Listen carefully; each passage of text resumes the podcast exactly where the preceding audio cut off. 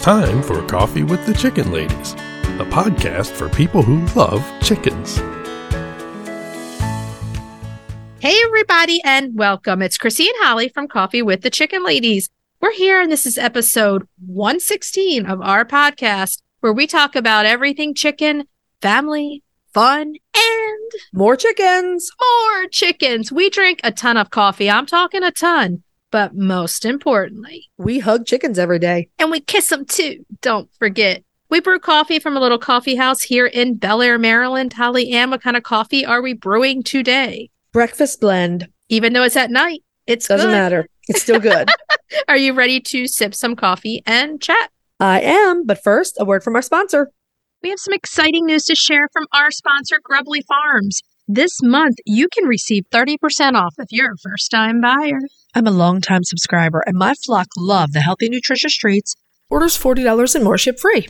If you haven't heard, Grubbly's has a fantastic layer pellet and crumble feed. It's packed with plant and insect protein. It's perfect for those picky chickens and ducks. This offer does not apply to subscriptions and cannot be combined with any other discounts.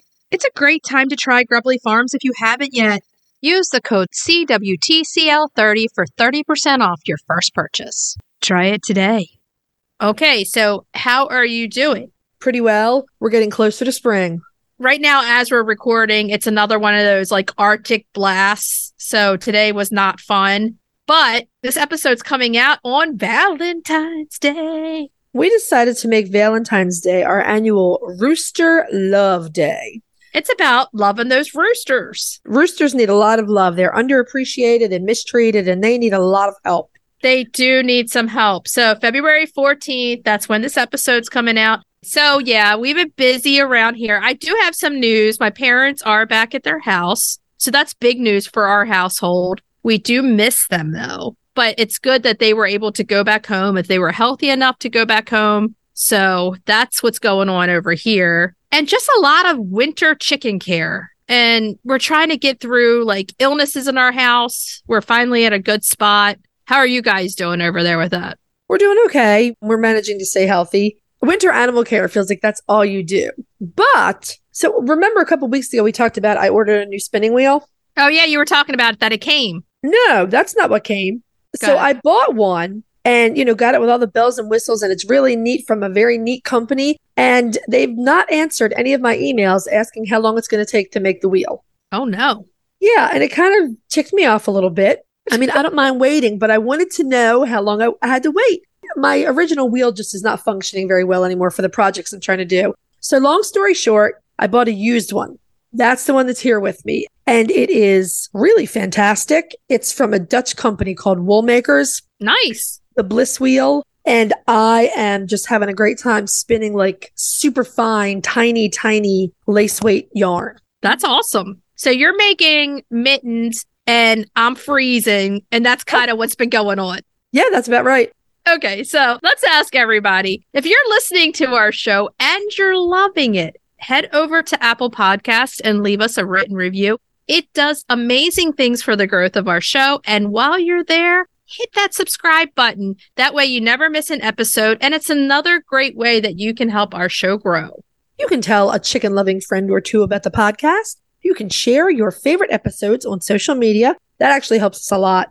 You can head over to our Etsy shop, check out the mugs and t-shirts that we have there. You can become a patron of the show, patreon.com slash coffee with the chicken ladies. Check out our levels of membership. And the other thing you can do to help support the show is visit our show notes, use our affiliate links and discount codes, and buy products from our sponsors. Yay! Hey, Chris, Yeah. do you like subscription boxes? Does it have anything to do with chickens? Of course. Then yeah. Let me take a minute to tell you about the Chicken Love Box. If you love goodies for your chickens and you, you need to go to chickenlove.com. I love the mega box. Tons of useful products for my flock and a chicken tea for me. You can't go wrong with a chicken tea. They are so cute and so soft. In the November box, I absolutely love that glass rooster cutting board and the woven chicken tea towel. I adore those Santa chicken hats and scarves, and I cannot wait to hang those chicken ornaments up on my chicken tree. Boxes start at $39 a month. They ship immediately after your order, and shipping is always free. Such a great deal.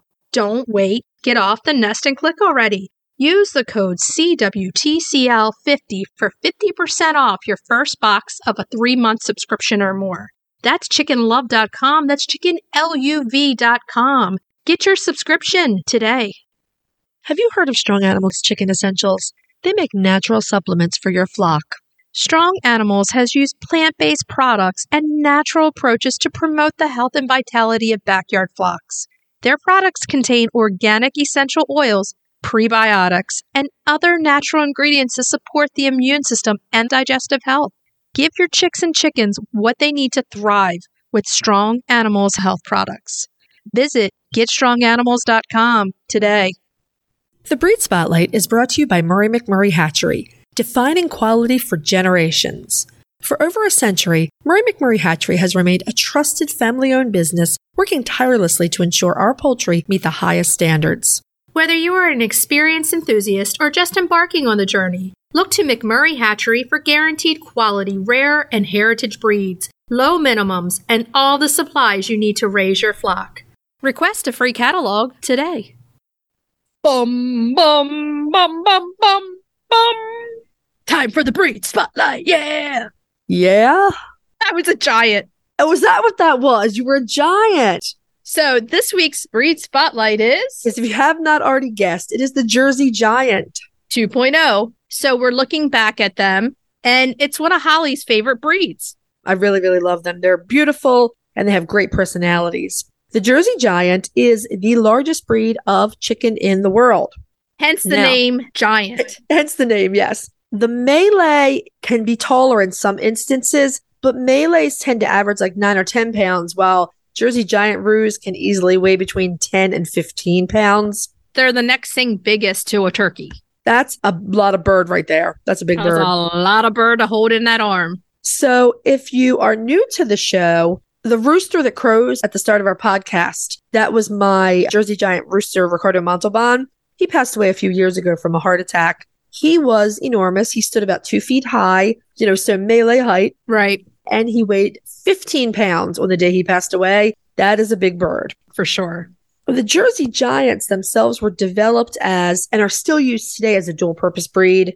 Jersey Giants are beautiful chickens, especially if you get to see a whole flock of them in the sun. It's just They're- stunning. They're all black with that beautiful green sheen on the feathers. And there's something to say about simplistic beauty. And that's kind of what they are. It's very elegant. They do come in a couple of other colors, but black is by far the most common color that you're going to find. For sure. They are an American heritage breed, and you will find them in the American class in the American Poultry Association Standard of Perfection. The Livestock Conservancy currently has them in the watch category of the poultry conservation list. They do. What colors do they come in? Let's go through this. So they have the famous black, White blue. And splash. Some of the chick lists I've seen, like the Jersey Giants and the Splash now. But here's the thing they're so large. So you have to know what you're getting into with this bird. You have to have accommodations for them, both in your coops and in your runs. They're large, large birds. They have a straight comb, and sometimes the roosters can have really, really big combs and wattles. And they have red faces. Slate colored legs, and one of the cutest details about them the soles of their feet are yellow. That's cute. is really cute, especially when they're chicks. So they have this broad, blocky body and a deep breast. They are very large. They mature slowly and they can take a long time to fill out their frame.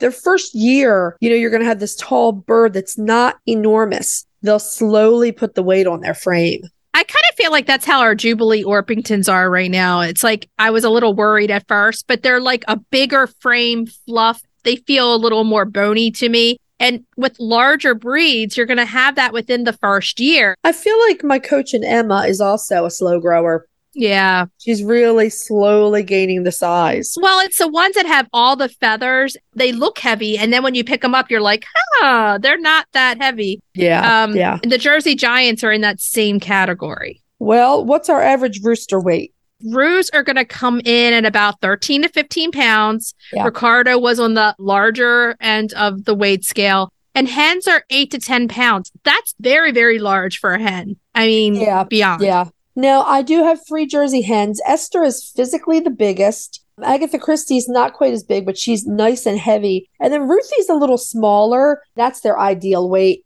I feel like some lines of hens from some hatcheries are not close enough to breed standard size wise. But when we get to the end of this, we're going to tell you a hatchery where you can get them. I tend to agree with you. I think there's a lot of overbreeding in some places, and then they lose the breed standard in weight and height and other things. Yeah. That is a big problem when you overbreed. It definitely happens. So the usual black, white, blue genetics apply here. The white Jersey Giant was a natural sport of the black. So it was a natural mutation and it just showed up. And then when you breed the black and white together, you get the blue Jersey Giants. And what's the other one you get that we love so the much? splash. Yeah. So the jerseys were admitted to the APA standard of perfection in black in 1922, the white in 1947, and the blue had to wait all the way until 2003. Wow, that's a That's long a- time. It is. The splash is not currently an accepted color, but man, is it beautiful. Yeah. Like I said, they're more popular now, even in the farm supply stores in the different Well- colors. Yeah. So Bellman's of Westminster near us, they have both blue and splash Jersey Giants this year on their chick list. I think that's where I saw it on their list mm-hmm. because I Yeah. follow them on Facebook or whatever, and their list came up on my feed and I saw it on there. Yep. So interestingly enough, if you look in the 1890 standard of perfection, if you happen to have a copy of the 1890 standard of perfection lying about, I don't, but my bestie does. yeah, because she's a real book geek. In there, you'll find a bird called the Jersey Blue. The Jersey Blue is not the same bird as the Jersey Giant. They're very different. Apparently, the Jersey Blue went extinct Oh, at some point. Yeah, I hate that. So if you do happen to be as much of a geek as I am and you have the 1890s standard of perfection lying about and you see that bird, it is not the Jersey Giant. were they also large or did it give any standard No. perfection in there? I'd have to pull it off the shelf and look again, but they were definitely not the size of the Jersey Giant. Okay. So somewhere in the 1870s or 1880s, John and Thomas Black, they were a pair of brothers who ran a business supplying the New York and Philadelphia markets with roasters. They started working on a heavier bird. They were in an area of Burlington County, New Jersey that saw a lot of farming for the meat market, and there was great demand for bigger birds. So the Black brothers started crossing black Javas, dark Brahmas, and black Langshans No wonder you like this bird. right? If you know me, you know those are three breeds I love. So at first, and this is often the case with breed development, at first there was no standard appearance. But other farmers in and around New Jersey started to obtain breeding stock and breed them. I found several ads in early poultry journals selling breeding stock. And there was one in the 1920s that mentioned rosecomb giants. So even though the Jersey Giant, as we know it, was accepted into the standard of perfection in 1922, in 1920s there were still people breeding a rosecomb version of the Jersey Giant. I feel like most of the American breeds, There's a maybe I should rosecomb. say- Americans love those rosecombs. So once the breed started to have a more uniform appearance, various breeders started showing them. And it seems like they were showing them as a means of promoting them to the public because I think going to a chicken show was a thing. Yeah, like fanciness. It was a place to go. Yes. So it sounds like not only did taking the birds to shows promote them with the public, it promoted them with the show community as well because all of a sudden Jersey Giants were super popular with all the chicken fanciers. Now, several sources say that the Black Brothers' original goal was to breed a chicken that rivaled the turkey in size. I've read that also. Yeah, you see it in several places. The National Jersey Giant Club, they have a history essay on their website. And I didn't know this. They said that the turkey was dwindling in popularity near the turn of the century, Hmm. but it picked back up in the early 20th century, though. And the Jersey Giant obviously never replaced the turkey. No. you remember back in our Thanksgiving episode, we were talking about the fact that turkeys didn't fit in the average Exactly. oven. They were too big. so I wonder Yeah. if that had something to do with it or not. Probably. In this day and age, the refrigerators are bigger and bigger, and you can fit them in, and the freezers and everything In else. the But ovens, yeah. back in the day, there was no place to keep something so massive. Right. So, you know, coming up with this chicken to kind of take its place as a large chicken, but not quite as large as the turkey, kind of made more sense for them at that time. Yeah, it did. So the Jersey Giant, sometimes you'll see it called the Black Giant. It was named after the Black Brothers, the Black Giant, even Right. though it's primarily a black bird. They were super popular with Americans through, I would say, most of the 20th century until the post war period. So if you look at early poultry journals, they are filled with ads for chicks for sale, Jersey Giants for sale or trade. And my favorite are notices about which farms had the most important Jersey Giant bloodlines. I mean, people got really serious about showing them for a while. They're definitely a pretty bird.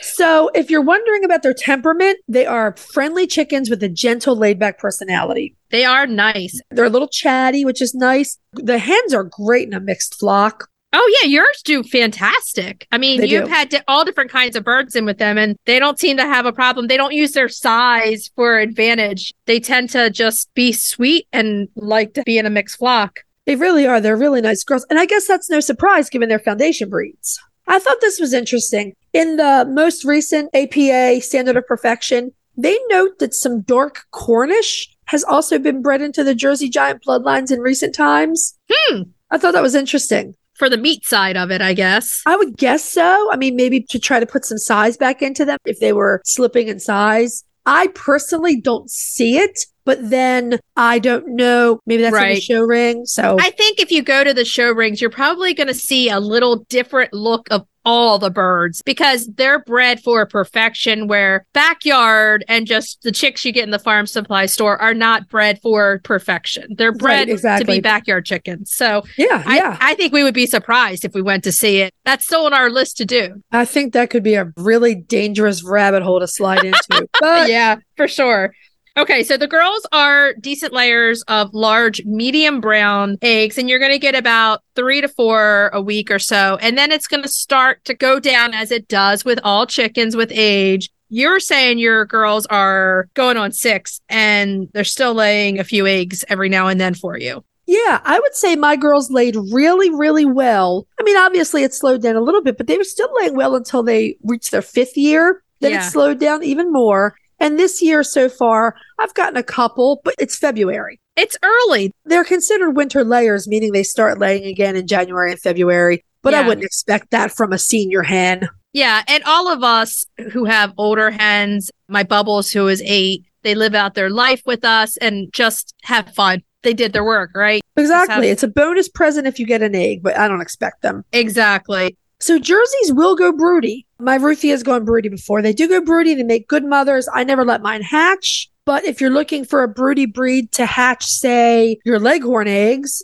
Jersey Giants could be a good way to go. They could be. Now, you were talking about having a Jersey Giant rooster in a mixed flock to kind of be careful with that. The size differential. So, even if you have a standard size, say if you have a leghorn, a Mediterranean who's only four pounds with a 15 pound rooster, they could hurt another hen and not mean to. Yeah. But that's where you have a problem. You have to have comparable sizes. If you get a rooster, he has to kind of stay with his own, to be honest with you, or another large breed chicken. Like you said, it could be a standard sized bird and still not a big bird. I would keep a Jersey Giant rooster with the really big hens. I would not risk any smaller bodied hens with them. So we're talking like Orpingtons. Jersey Giants and large breed chickens. Exactly. Nothing, uh, no Mediterraneans, no smaller sizes. Yeah. I mean, they wouldn't mean to hurt them, but they easily could. They can take the cold with that body mass, so they can stand some cold. But they have large combs and wattles on the boys, and they can get severe frostbite. You also want to make sure they're not in a place where if they're laying down, their toes aren't covered Right. because they can get frostbite on their toes very easily. We're hearing so many stories these days. Poor chickens, so many of them losing their toes. So just be careful. And because they're so big, in the summer, they need plenty of shade, cool water, and fans. They definitely do. Oh, yeah.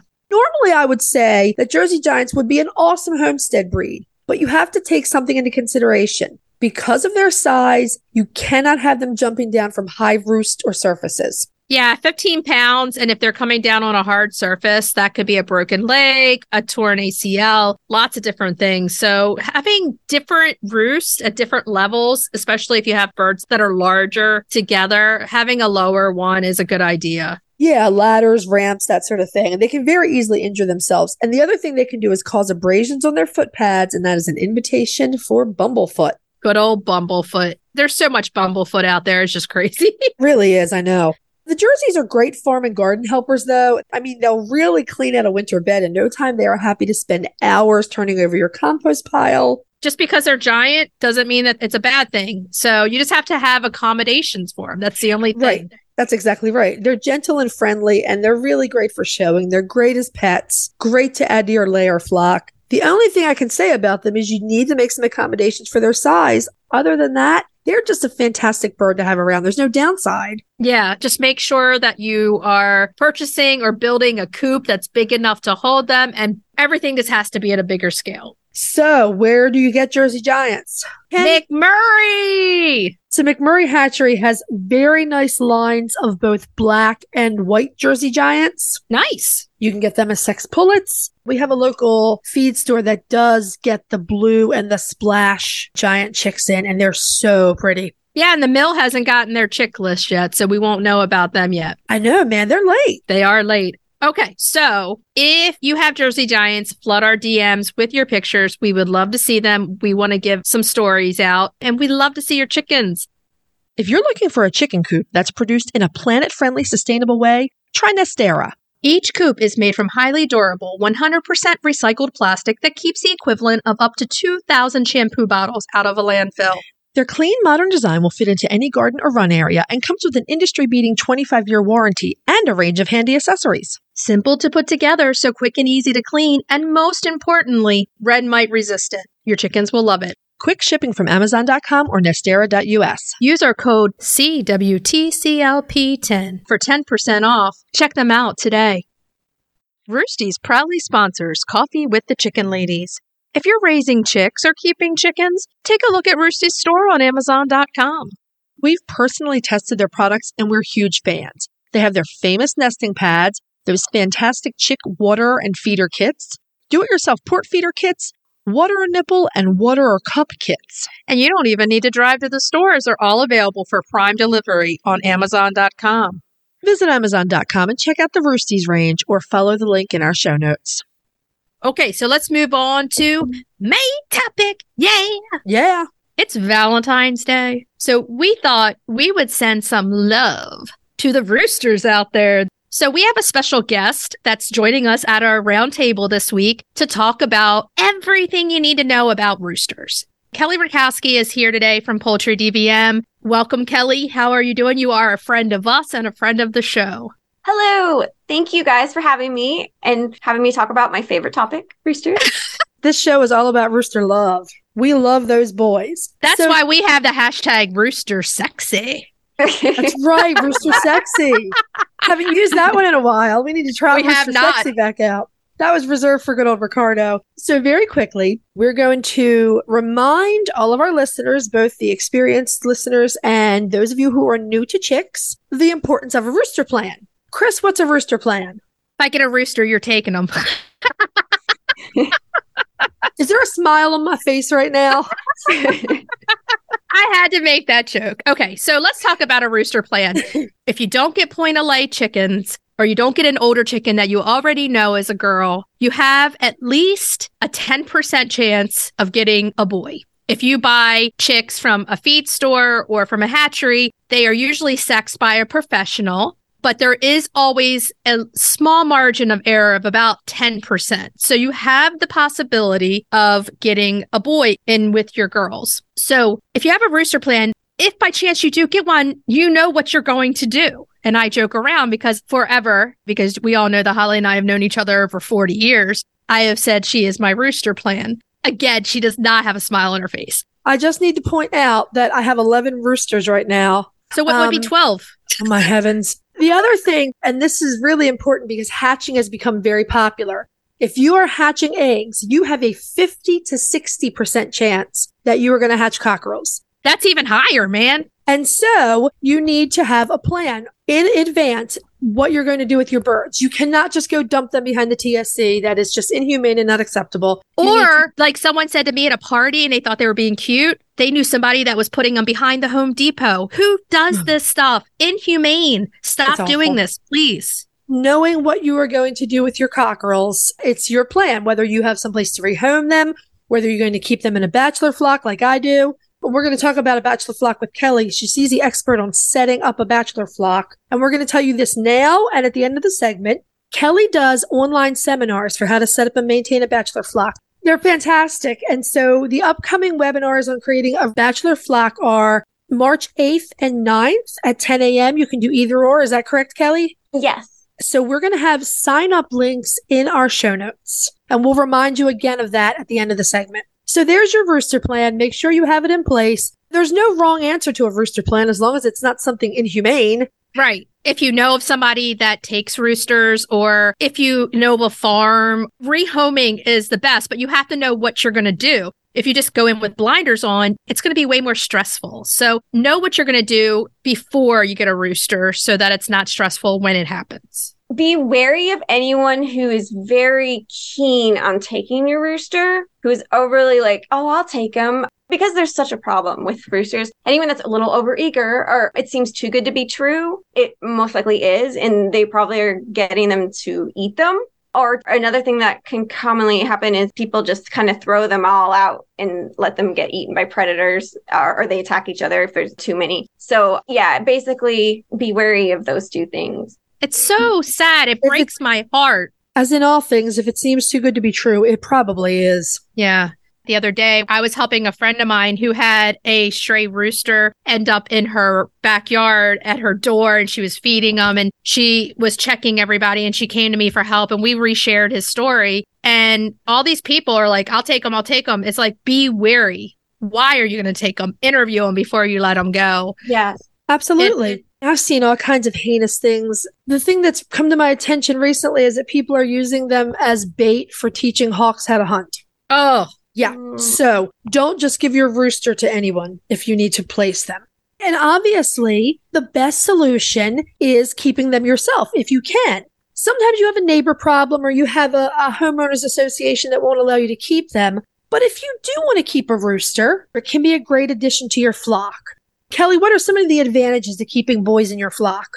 Well, the thing is, roosters actually, I really do believe, help make the hens happier they take care of them. They wait on them. They find them treats and called tidbitting. They all come running and eat the treats. They help look out for potential predators. And then the hens can go high. Now they're not going to be able to defend against the predators, however. So a lot of people sometimes mention they want to get a rooster to help protect their flock. Now, a rooster will alert them of danger, but they are no match to a coyote, a dog, basically anything. That's a really good point, and we see it a lot. We hear people, I want a rooster to protect my hens, or basically they're the sacrifice for the hens. They will alert. They're the alert system. They are not fighters. And that's the sad thing. They have so much heart that they'll try to fight, and they're not going to win those fights. And if they do win those fights, it's luck. They're going to run out of luck eventually. So yeah. I totally agree with you. They have such huge hearts and they're such sweethearts. I just hate to see Rooster sacrificed that way. Kelly, you were telling us about some normal rooster behaviors. They do things like they'll help the hens when they have an issue, like, you know, looking for the right place to lay their egg. They will go stand by them and like support them. I mean, it's adorable. These things are adorable to watch. And you don't get to see them unless you have a rooster and watch these interactions and it makes you really fall in love with them because how sweet they are. They have a bad reputation and a lot of people think that they're, you know, mean and scary, but they're not. And the thing is, they're like basically born to look after these hens. Like that is what they love to do. And so if you just let them do that and understand that this is what their mentality is, it also helps you be able to handle future issues which may arise as well. There's so many advantages to having a rooster. Oh, and another one is if you have hen on hen drama, like sometimes people complain about the hens kind of like getting bullying with one another and stuff. Having a rooster helps mitigate that. There will still be a little bickering between them all, but it, it won't be as bad. They're a good mediator. What happens is people come in and roosters are doing their natural behaviors, which is to look after the girls. That's why they tend to come after you when you come in to take care of them. You're coming in for their girls. He's not mean. It's protective behavior. There's a lot of confusion and gray area between those two things. Have you ever heard that saying, a person's weaknesses are just their strengths overdone? Well, I kind of feel like it's the same for the rooster. They're going after your kid. They don't understand that your kid is your child. All they know is it's something that's not much bigger than them that's making scary noises and freaking out the hens. I mean, they're smart things, but there's a limit to their brain power. Right. Yeah. And not every rooster will do that, is the thing, too. I mean, there are some that are more protective than others. And there's also a factor of like how you raise them as well and how you deal with when you start to see signs of that. Because if you nip it in the butt early, it doesn't escalate. One more thing is there is that time between a few months old and a year and a half when the hormones are at their height. Now the hormones will start to come down and they will actually, after a year and a half, start to calm down themselves. So let's give some suggestions, some nice, kind things that we can do to work with our roosters when they're maxed out on hormones. Before that happens, like when they're little, I feel like everyone should be comfortable enough to be able to pick up the rooster. Honestly, it's easier for me to pick up roosters than it is hens because the hens always kind of run away, but the roosters just stand around and you just pick them up and I feel like this is like a, a, necessity because be able to do that is what's going to really help later on because that whole process of being able to just pick him up when something happens will be able to help him learn that you're not the bad guy.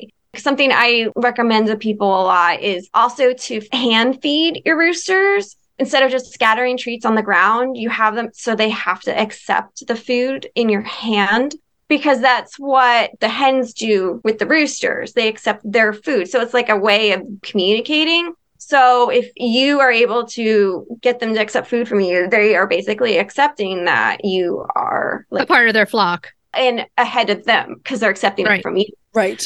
And then the other thing is going back to the whole pick them up thing. What I do is as soon as any of them start to try even look I become prepared to where they are, always knowing where they are around you. Yeah. Like, because the biggest thing is their element of surprise. Because sometimes you'll be doing something you don't even, you're like, oh, out of the blue, they came.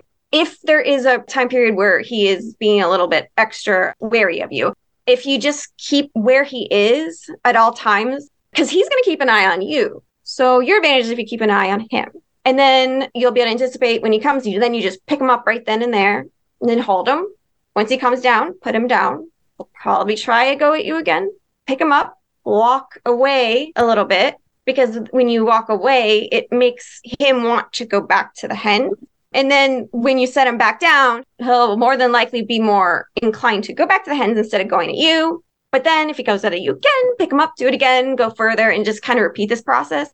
Basically, every time you're out there, you want to keep an eye on him and repeat this process. And if you do that and you're vigilant about it, he will stop it has to be repetitive. You have to like do it all the time. Yeah. Because it's like training a dog not to poop on a couch or not jump on people in the, when they walk in the door. I mean, it's the same fundamentals kind of thing, is just repetition and positive reinforcement as well. Because if they like being held by you, and then sometimes you can give them treats and you put them back down, he won't be as wary about you and stuff. But you do also need to just, like you said before, is keep in mind that their hormones will decrease with age and it's going to be spiking in the spring.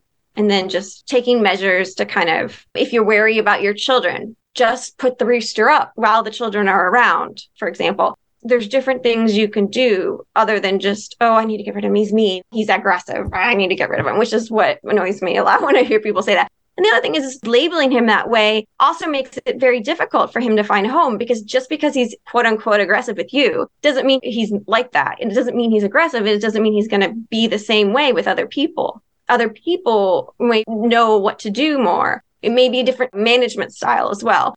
You could also just put him in a bachelor flock. And then it's not an issue either because then he's not defending the hens. And so I feel like there's always a solution and killing is never the answer. I feel like every animal should have a chance to be able to live their life and shouldn't be punished for doing something that they genetically are programmed to do.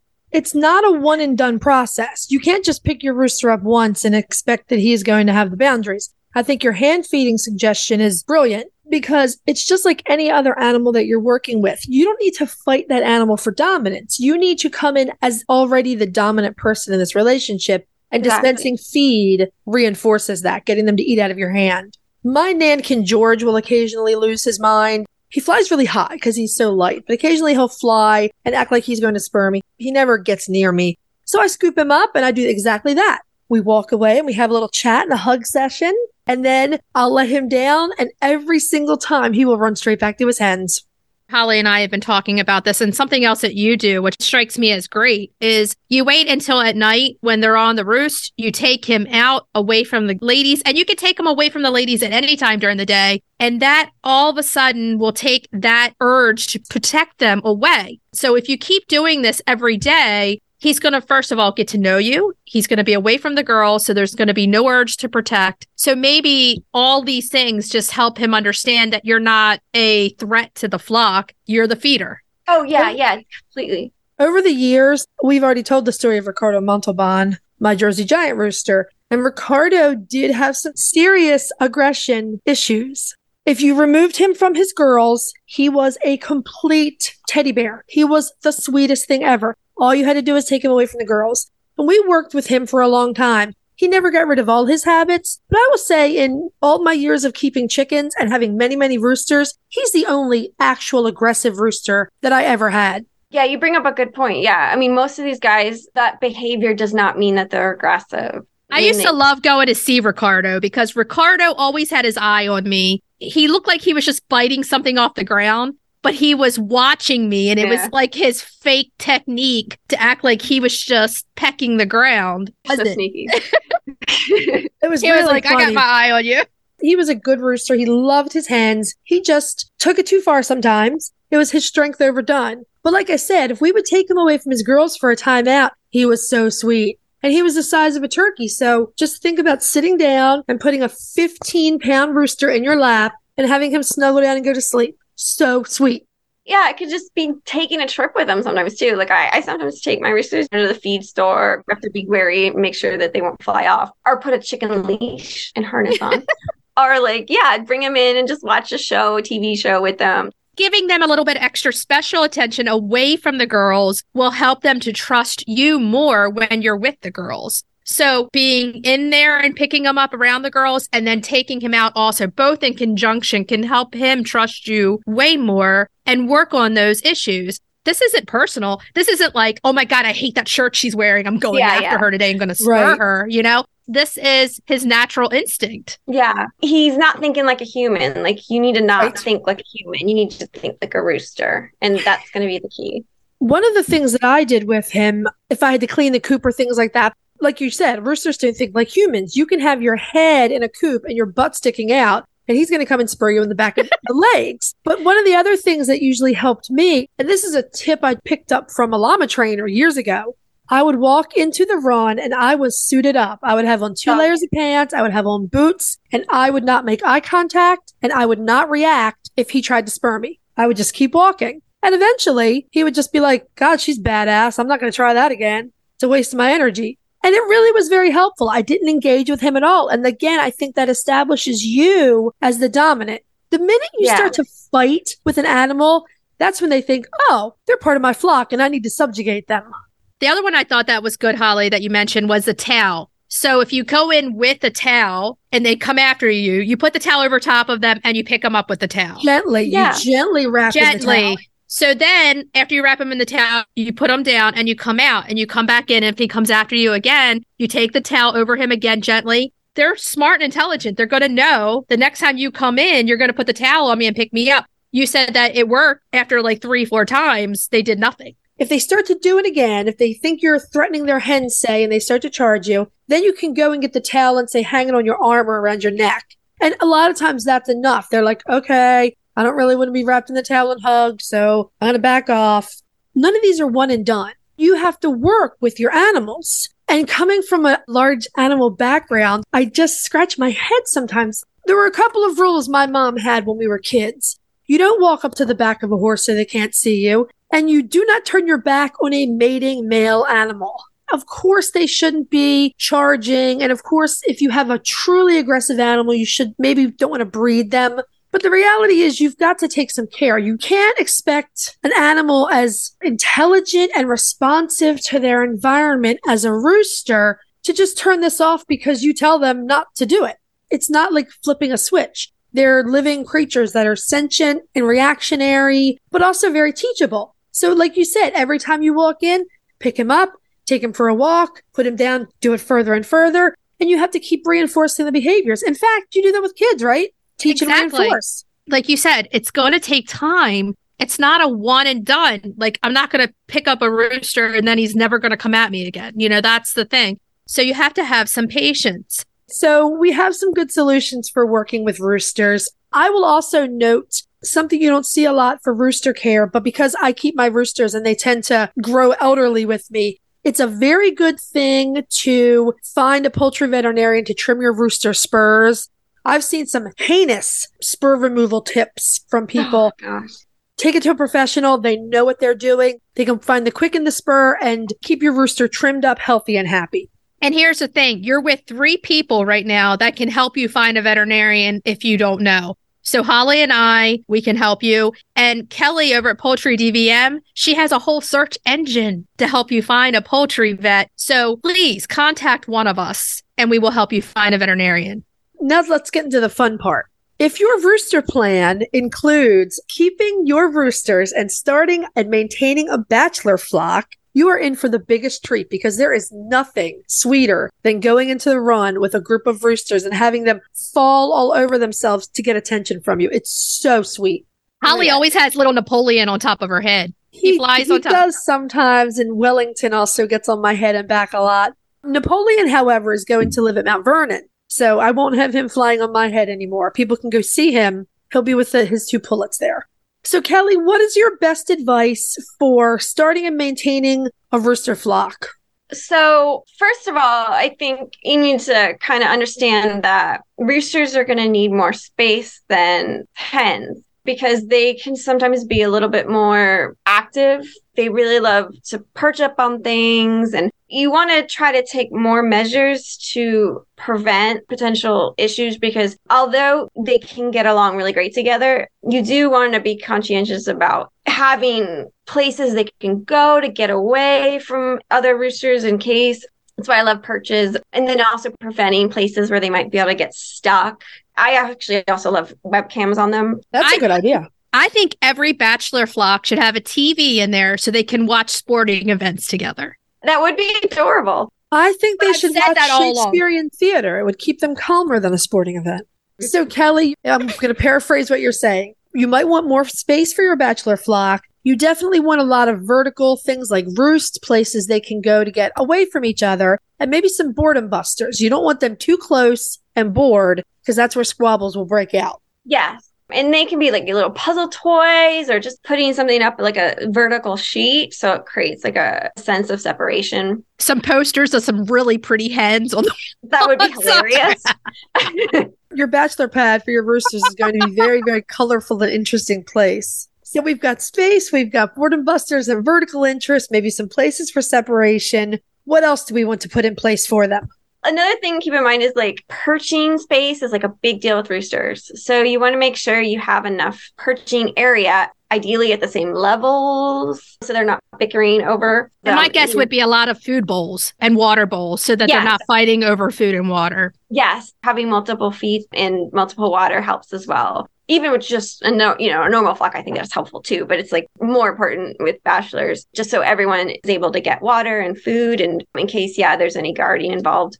Another thing is because they have these spurs, having a chain link fence or any kind of fencing that has like enough spaces that's over a half inch, they can get their spurs caught on them and actually they can hang themselves and they can Oh. die. Ooh, so Awful. you want to try to eliminate that and keep their spurs trimmed but even then sometimes they curl out and it's really hard so i'd say underneath areas where they perch is probably the most important in case they knock each other off you can put a quarter inch hardware cloth down inside that area I don't like using half inch hardware cloth when there are two roosters separated from each other. So if you were to have one flock directly adjacent to another where there's two roosters on each side, I wouldn't use half inch hardware because they get their beak stuck in that and Oh. it can tear off. yeah. That's why I, I think quarter inch. Excellent Yeah. point. Yeah. It also keeps mice out. Keeps rodents and everything else out.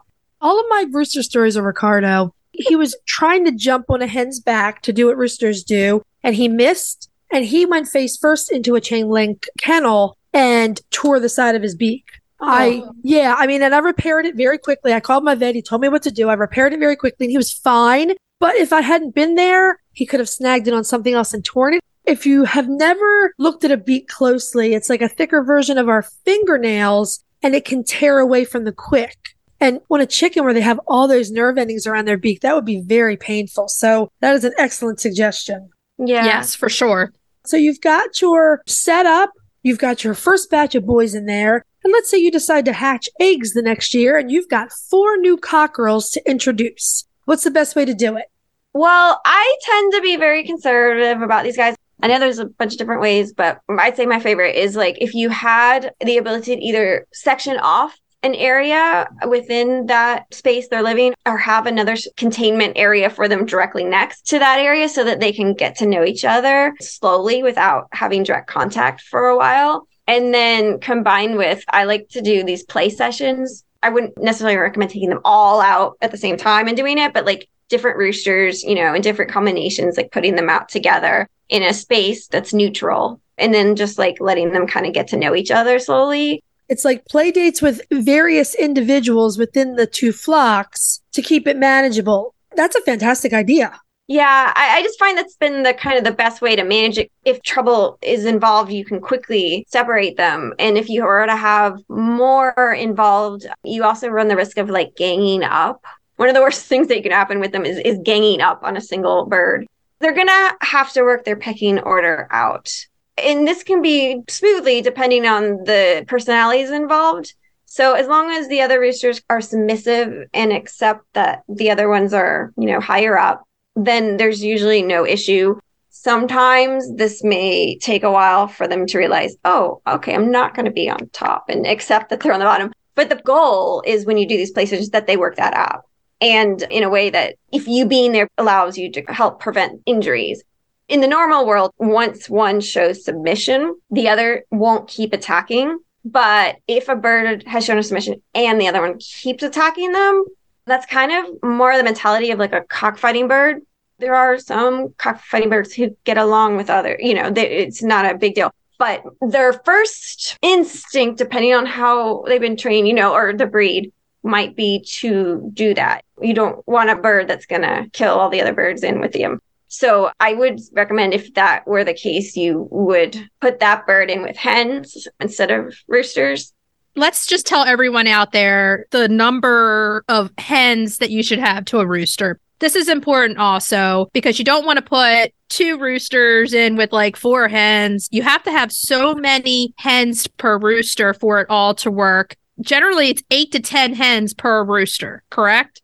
Well, I know that people use that a lot, but I've had two roosters in with like five hens and it hasn't been a problem. I've had one rooster and one hen. So I really believe it comes down to the personalities of the roosters because if you're going to have a lot, it's not going to, you know, if they're not going to get along, they're not going to get along. So um, you're saying that you could try it you'll know right away if it's not working and then you'd have to get more hens in with your rooster or move the flocks around at that point well not necessarily i mean it, it also comes down to the slow introduction like i was saying before i think that's also something that should be done I had a rooster that fought with all the roosters. He would not get along. I put him in a sectioned area in my run with another rooster and hens so they could see and talk to each other. I was afraid they'd never get along, but after six months, they got along and there was no issue and it was only five hens and two roosters. So I think it just depends. Now, as a rule, you want to just be wary about adding additional rooster, no matter how many hens you have, just because of the personalities.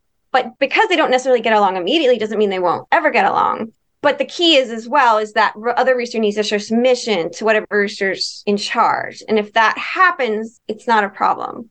But that's going to be your goal with those. And honestly, like one hen, one rooster. Like I don't feel like that's what Holly has. Holly has one hen and one rooster together. I do. I have they- Swedish flower Casper. He has one hen with him. I mean, they're older, but he doesn't overmate her or anything. My Nankins, I have three hens in with one rooster. George is excessively polite, never overmates those girls either. I do agree with you that a lot of this has to do with the personality of each individual rooster. You kind of have to work on that. Like trial and error. Try it. It might work. It might not. Yeah. You know? Yeah. Well, and the other thing is roosters tend to have like a favorite hen. Yep. That they will mate with them. And so it won't really matter if you have a lot in there, that's going to be the favorite. That's why I don't like putting numbers to that. Because I've heard some people like be like all freak out because they're like, oh, I only have four hens. I want to get you know a rooster. I'm like, that's fine. it's not going to matter. He's going to have a favorite, and that's who he's going to Right. mate And with. she may need a hen saddle if he is Yeah, wearing the feathers yeah. off. Back in the old days, in the dark ages, before you could find all this chicken information on the internet, what I used to hear was if you are free ranging multiple flocks, you want each rooster to have eight to 10 hens so they don't try to poach each other's girls and start a fight while they're out free ranging. And that makes sense to me. But yeah, in my experience, there's no number attached to it. It's just figure out what works for the rooster and the hens. it is their personalities. Like some are very easygoing about mating. Some might be a little more into it. Yeah, Um, yeah. And those are good bachelor flock candidates, actually. I've heard that a lot. Like if you have an over mater, that's a good candidate for a bachelor flock. You have to watch. And it goes back to treating these guys with the respect they deserve and going past this bad reputation, working with them and just trying the best you can to give them a nice home or find them a nice home. Yeah. I love my roosters. I love them so much. I love all roosters. As much as I love hens, I think roosters are sweeter and I get along with them more because they just have so much personality. They have so much heart. They're just gentlemen. The little hearts are so big. And I feel bad because a lot of people don't see that because they're been told, oh, they're mean or they just don't even you give them a chance. I just wish more people would open their hearts to them and be able to just spend time like what you guys were suggesting before, take them out, spend some one-on-one time, and you might really realize that they are wonderful. Another thing is, you know, you're talking about things you can do if you can't keep a rooster outside, is keep them inside as a house chicken. A lot of people are doing that these days. It's like a new trend. It totally is like the rooster is the new house chicken. They're such good housemates. I can't say enough about how wonderful. If you have the setup where you can have a rooster as a house chicken, do it, do it, do it. Yes, because they're so much fun. I know people are kind of worried, oh, they poop everywhere. Well, guess what? They have diapers. So you can put diapers on them if you want, if that worries That's you. right. However, I find their poops very small and it's not a big deal. And, you know, you could just put a towel down. all the modern conveniences for the chickens these days. The chicken is the new house pet and backyard pet. You hear so many roosters going in as house chickens, and it's amazing. It's awesome. I love it. Just make sure that if you have other animals like cats and dogs, that they're acclimated very well, they get along because they could definitely hurt or kill your rooster. So you have to make sure that works. It's so fascinating. I just want us to give the respect to the rooster and give them a chance. And I think that we've given everybody some good strategies today or some good things that you can try if this happens to you. If you get a rooster, it's not the end of the world. I got to say that to myself too. It's not the end of the world. And everyone's just going to have to understand ways to work with them. But Kelly, Well- thank you so much. Know, thank you for having me. We love when you visit us on the show. So, just a reminder if you're interested in setting up a bachelor flock and learning more rooster skills with Kelly, she has two webinars. One is March 8th at 10 a.m., the next one is March 9th at 10 a.m., and we have a sign up link in our show notes. If you're thinking at all to do a bachelor flock, you want to sign up for this webinar. Kelly is the best when it comes to roosters, and that's why she's here at the table with us today. The first one is starting bachelor flock. The second one is dealing with quote unquote aggressive roosters.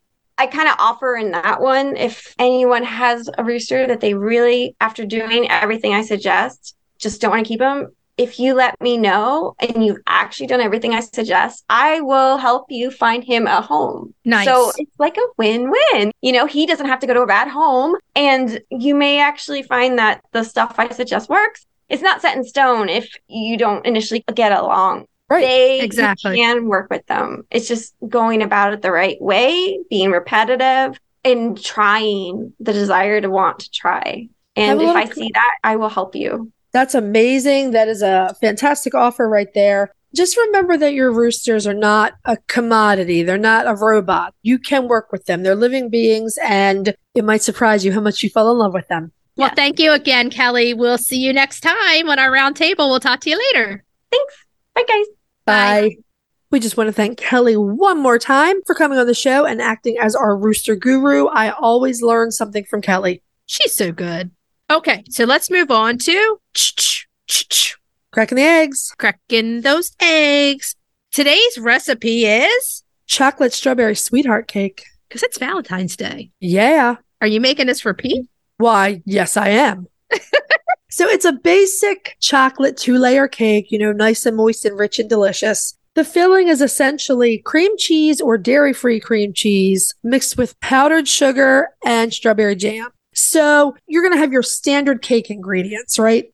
Okay, so let's list these. One and three quarters cups of all purpose flour or gluten free flour, three quarters of a cup of unsweetened cocoa powder, one and a quarter teaspoons of baking soda, and a half teaspoon of baking powder because we need this rise and this is what's going to give it to us. A half a teaspoon of salt, two cups of sugar, two large eggs, a half a cup of vegetable oil, which is in place of a butter, teaspoon of vanilla, and a cup of whole milk or oat milk or some sort of Plant milk of Creamy. some sort. so those are the ingredients for your cake. So you're going to get two eight inch layer cake pans ready. I just spray them. Yeah. It's the easiest thing. Sometimes I do the Crisco and the flour because I find that if I don't, it sticks for me a little bit more. I have not had trouble with sticking, and I don't know if that's because I have gluten free flour. Maybe. I'm not sure, but if you know that you have pans that cakes stick in, then spray and flour it. If not, Yep. just spray it. Sometimes they have that spray. It's like the flour spray. It's easy to do too. What was that? Baker's Secret or something like that? Something like that. Yeah. So, in a medium sized bowl, you're going to whisk all your dry ingredients together.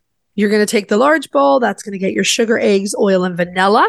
Mix it until it's smooth. And then you add the flour mixture and that cup of milk. You're going to mix that until it's blended, pour it in the pans, and bake it for about 30 or 35 minutes till a tester comes out clean. I love using my handy dandy tester. I use it all the time on cakes. On this cake, I always use a hand mixer. It just Yeah, makes it too. easier. Yeah. I have a KitchenAid stand mixer, but I have a nice small KitchenAid, the handheld mixer. Yeah, yeah. I So- like having both because for the cakes, I like the hand mixer for some reason. Maybe it's because that's the way I was brought up. My mom would always take the little beaters off and we'd each get a beater, my brother and I, to lick Yep. after she did the Yep. We did it too. It's funny. We did it too. Or if you were really lucky, you got the spoon in the bowl. And mom always made cakes in this great big Pyrex bowl. It was a brown pattern. So you're going to let this cool. And the first thing you're going to make, once your cake is cooled, you're going to make the strawberry icing. Okay. So it is a cup of powdered sugar, four ounces of cream cheese, and three tablespoons of strawberry jam. Mix it all together, fill the cake with it, spread it in there, and then just put the other cake layer on top. Then you need to make your chocolate icing, which is half of a cup of shortening. And I use Spectrum Organic shortening. You can use whatever you want. That's just what I use for my baking. Two cups of powdered sugar, three quarters of a cup of cocoa, and a teaspoon of vanilla. You're going to blend that all together and, And just frost the cake. Put it on the cake. It's really a simple cake to make. The icing is easy to make. When you put it all together in one package, it is so good. And it's Valentine's Day. So what's better on Valentine's Day than a chocolate cake with strawberries? You could decorate it really pretty. You could put chocolate covered strawberries on the top. Or you could do like little heart candies on top. If Oh, you yeah. like a little crunch or sprinkles. I like taking the molds of a heart and filling it with the sprinkles and then taking the mold off and you got like a heart on top. I you could get super fancy and you could do a heart and then you could put a chicken over top of the heart. I could do just do a chicken now because I got all my cookie cutters that are chicken. That's true. Just some sprinkle shaped chickens on your Valentine's Day cake. Exactly. So Exactly. it's a great cake. It only uses two eggs, which is great since your girls may just be coming in delay. If you make it, we'd love to see photos of it. Send us some pictures. Let us know if you like it. And we're going to move on to retail therapy. Retail therapy. Yeah. Okay. So this week's retail therapy, we're talking about delectables jewelry. Okay. So this week's retail therapy, we're doing Delicacies jewelry. now it's a little more higher end, but it's Valentine's Day. So that's why we're throwing this out there. This is a company where you can get chicken and egg earrings and pendants. So they make jewelry based on various foods, vegetables, things like that. Yeah, it's Um, cool. And they sell sets of earrings. For instance, you can buy a sterling silver set of earrings. One's a chicken, one's an egg. so cute. They're really cute. And they have a lot of other things too. They have all kinds of other foodstuffs. And it's amazing how pretty they make these. It is. Now, the earrings are on sale right now for the egg and the chicken. And it's like $44 for a pair of earrings. That's not terrible. It's a little bit more pricey, but if you're looking for Valentine's Day gifts, it might be something to tell the partner in your life that you may want. Right. Now, these start with the sterling silver. They have gold plated. They have 14 karat gold. And some of them you can get with diamonds. They have a 14 karat white gold with diamonds and it's an egg pendant and it's $2,600. Now that's a splurge. That's a little majorly. bit of a splurge. a little bit of a splurge, I'd say so. Yeah. But it's beautiful. And it might just be, hey, let's look it up and look how pretty it is on the computer. And that's kind of what we're doing. But it's very, very pretty. Now you could also get yellow gold plated chicken earrings for $40. And that's not too bad. I mean, if Yeah, you they- want the chicken earrings. They do have some good sales on here sometimes. So they make necklaces, earrings, bracelets, rings, and cufflinks. They also have some sets like you can buy, there's a baker set. So what's in the baker set? The baker set is an egg and a sheaf of wheat. I love it. It's so Yeah. cute. That's really great. And you know, there are things like basil, or I think there might be a donut actually too. There's a lot. There's a There's a lot. lot. So it's one of those websites where you can go and have fun. I always say this if you need a five minute vacation and you just want to look up some pretty jewelry that you might want to put on your list, there's chicken in there. So you can find something you may like. We'll have the link on our show notes, or you can just visit delicaciesjewelry.com. It's fun. Okay. So let's tell everybody what we're going to be talking about next week. Next week's Breed Spotlight is a listener request. We are revisiting the Sicilian Buttercup. Yay! Love that bird. Main topic we are chatting with Sean and Patrick of Grubbly's. They're going to tell us all about the science of formulating your chicken's food. I think that's some information that we really need right now. That's quite timely. Cracking the eggs. We're going to make something that sounds ridiculous, but is ridiculously good. That's a spaghetti frittata. Sounds good to me. And retail Therapy, we're going to be talking about all the various insect based offerings from Grubbly's. It's going to be fun. So, what should we tell everybody to do until next week? Hug your chickens. Every day and kiss them too. We'll talk to you next week. bye bye. Bye. If you'd like to see more of us, please follow us on Instagram at Coffee with the Chicken Ladies. If you'd like to help us grow the podcast, please leave us a written review on Apple Podcasts. If you'd like to become a patron of the show, please visit our Patreon page, patreon.com slash coffee with the chicken ladies. Thanks for listening.